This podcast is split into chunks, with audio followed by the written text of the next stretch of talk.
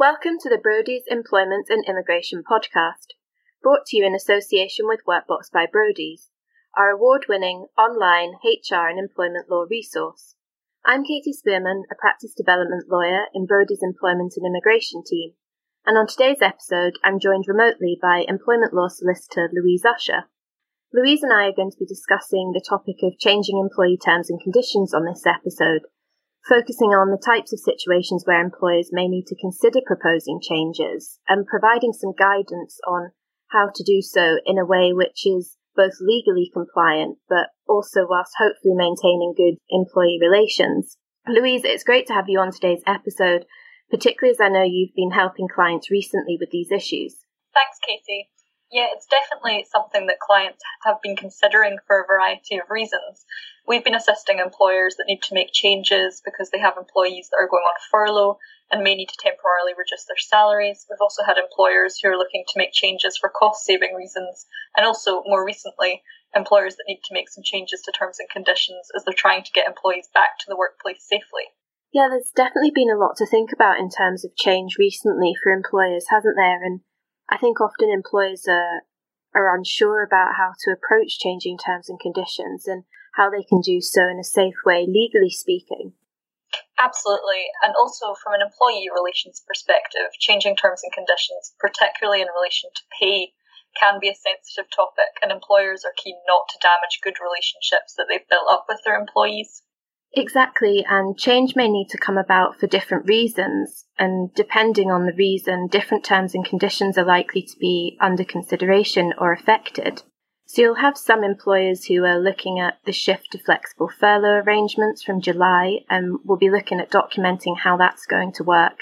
And then others will be thinking about changes they could make, like you said, to save costs so looking potentially at reductions or changes to pay and benefits, which which again will need to be carefully considered. Yes, and then as I mentioned, you also have challenges of returning to work safely, which could involve changes. For example, implementing different shift patterns, introducing rota systems, or even condensed hours where employees work the same number of hours but over fewer days to make social distancing more manageable. Yeah, return to work is, is going to involve lots of considerations for, for employers.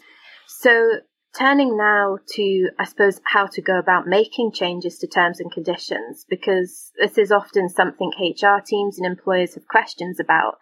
And I think the main concern is how they make the changes without exposing themselves to, to unnecessary risk and, and also managing employee relations. I'd agree. There's an apprehension there on the employer's part. I would say the first thing to think about when considering changing terms and conditions is to distinguish between contractual terms and non contractual terms. You're going to have more scope to modify non contractual provisions or arrangements at any time without necessarily securing the agreement of the employee. So you should look at the provision that you want to change and establish whether or not it has contractual effect in the first instance. And when we talk about contractual terms, these are usually the key terms of your employment contract, aren't they? So things such as pay, job title, job description, place of work, hours of work. Absolutely, those are most likely to be contractual. So, if you want to make the changes to these sorts of terms, what do employers need to do? Can they go ahead and make the change, or do they need employees' consent? Well, the first port of is normally going to be to try and get the employee to agree to the changes, as the general principle is that changes should be mutually agreed. In most cases, just making unilateral changes without involving employees isn't the best way to go about things. There may be some instances where your contracts provide an explicit right to vary contractual terms, which you may be able to rely upon, as it may be possible to interpret the term you want to change sufficiently broadly to accommodate the change that you're seeking to make. For example, you might want to tweak the job duties of an employee, and you may be entitled to do that if there's a clause in the contract that says, for example, we may change your duties and may require you to carry out additional duties from time to time. There might also be an express right for you to make the change in the contract, such as, for example, a mobility clause that enables you to require an employee to work from one of your other offices or locations. You might also see a general variation clause in your contracts, which is one that might, for example, say we may make such changes to any of your terms and conditions of employment as we consider reasonable. I would say, though, courts are very reluctant to give employers carte blanche to change terms and conditions, evading the general principle that changes must be mutually agreed. It'll be very difficult to rely on a general variation clause for any detrimental change, and it really shouldn't be used for anything other than a reasonable or minor administrative change, which isn't detrimental to the employee.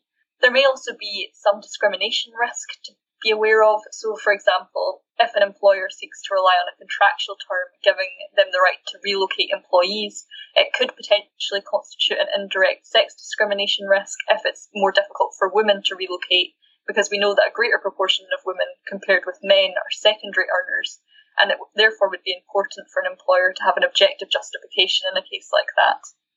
Yes, these are all important considerations, aren't they? And reinforce the point that consulting with employees is the best way to go. Also, thinking about things from an employee relations perspective, if you go ahead and make a fundamental change without consulting with the employee, even if you think you're able to rely on a contractual provision, it could damage the relationship of mutual trust and confidence between you and the employee, which could potentially give rise to employment tribunal claims. So, if we look at seeking employees' consent in a bit more detail, what advice would you give, Louise? Well, I think there are a few things to consider. The first one is probably timing. You'll need to think about when the changes will be required and make sure that you have plenty of time beforehand to engage and have that open dialogue with an employee about the reasons for the change, the timing of the change, and the implications for the business if the change isn't made. You'll also need to think about the way that you'll communicate your proposals you may want to arrange an initial presentation or meeting with the employees who are affected by video link and then have one to one meetings where you'll consult with each affected employee individually. At those one to one meetings, it gives the employees a chance to discuss how changes would affect them personally, and it can also allow you to understand any concerns or objections that they may have. Yeah, I think timing is an important one. Employers, I think, firstly need to allow enough time for themselves to plan out their process but also enough time for employees to think about and consider the changes. And it's important not to lose sight of the practical implications the changes might have and give employees a chance to, to mull things over. So if the employees are agreeable to the changes that, that you're proposing after you've consulted with them, what would be the next step? I guess the next thing to think about would be confirming that you have their consent formally, ideally in writing, while an oral agreement is often technically sufficient, I would always recommend that you get the change agreed in writing in case there is later dispute about what has been agreed. In some contracts of employment, it will expressly say that any changes must be agreed in writing. You may need to consider how that can actually be achieved at the moment in a practical sense. You may, for example, want to send a letter intimating the changes to the employee and ask them to sign the letter and post it back to you. Alternatively, if the employee is able to print, sign, and return the letter by scanning it in and sending it in an email to you, that might be, be a quicker way of handling the process. There is some authority to suggest that it's possible to vary a contract by email. So, if an employee doesn't have the option to scan and return a letter, and you need to make the change quite quickly, you could ask them to signify their consent to the changes via email so that it is really quite clear that they have agreed to the change that you've proposed. Yeah, and I think lastly, I would just highlight that it's important that you don't put employees under any pressure and that you give them a reasonable amount of time to consider the changes that you're proposing. Yes, it really is worthwhile trying to get the employees' consent to changes and handling things in an amicable way wherever possible, as that saves you going down the road of considering imposing changes unilaterally, which tends to carry a lot greater risk of breach of contract claims and potential constructive unfair dismissal claims as well, provided that the employees have the requisite service, which in most cases is two years. Yeah, and also in relation to, to changes to pay, if you don't seek consent from employees to, to vary their pay, then there's a very real risk of facing claims in relation to unlawful deduction from wages. Absolutely. Another thing that I would just mention before we move on is trade union involvement. It might also be possible to vary an employee's individual contract of employment where the change is negotiated by an independent trade union or other employee representative body. That will most commonly apply where there's express reference to a collective agreement in the individual employee's contract of employment. Any changes to terms which have been agreed through a collective bargaining process may be binding on individual employees. We wouldn't recommend attempting to negotiate changes to terms and conditions directly with employees where there is a collective agreement in place. You should not generally abandon collective negotiation to seek individual deals, and if you do that, there is a risk of unlawful inducement claims. Yeah, that's a good point, Louise, and, and definitely something to consider for, for unionised workforces. So, some listeners might be thinking, could we not terminate the existing contract and offer employment under new terms, particularly if the change is material or if seeking an agreement is proving difficult? Well, yes, that is an option. However, if you offer continuing employment on revised terms, termination of the existing employment contract will constitute a dismissal in law, so that means that the employee will be entitled to their notice pay and they may also be able to bring an unfair dismissal claim in the ordinary way if they have more than two years' service. And that's even if they choose to accept the offer of new employment. It's also important to bear in mind that if you're proposing to dismiss and then re engage 20 or more employees within a period of 90 days or less, the collective consultation obligations and the duty to notify the Secretary of State will be triggered. In light of the penalty for failure to collectively consult, which could be an award of up to 90 days actual pay to each affected employee, and the criminal penalty for failure to notify the Secretary of State, if the proposed change is likely to mean that the employee's agreement will be difficult to obtain, and that notices of termination may need to eventually be issued to at least 20 employees, an employer should consider starting collective consultation and notifying the Secretary of State at the outset of that process. Definitely, I think thinking about the potential numbers of those involved from the start is crucial, as, as like you say, protective awards can be costly.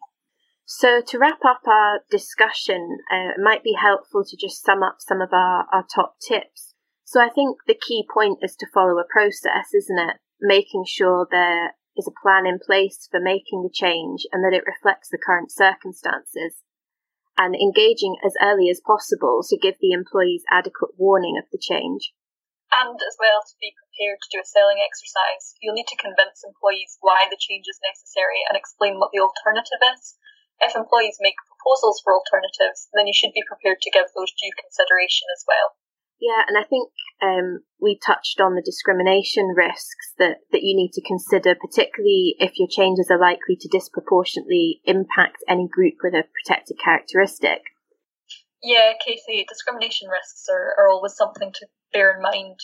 Um, finally, I would just add that changing terms and conditions under TUPE is probably a podcast in of itself, but it is generally more difficult to change terms and conditions in the context of a TUPE scenario where if you want to make any changes, you'll need to show that there's also an economic, technical, or organisational reason in order to do so fairly. Thanks, Louise. That brings us to the end of this episode. Thanks, Louise, for your advice, and thank you for listening. Workbox by Brodies users can access FAQs and resources in relation to changing terms and conditions on our dedicated pages. To find out more about Workbox or to sign up for a free trial, click the link in the show notes. And also, our dedicated Workbox coronavirus FAQ pages are still available to everybody and provide lots of information in relation to furlough and the job retention scheme, home working, and lots more. And you can find these by searching for coronavirus on our website, www.brodies.com.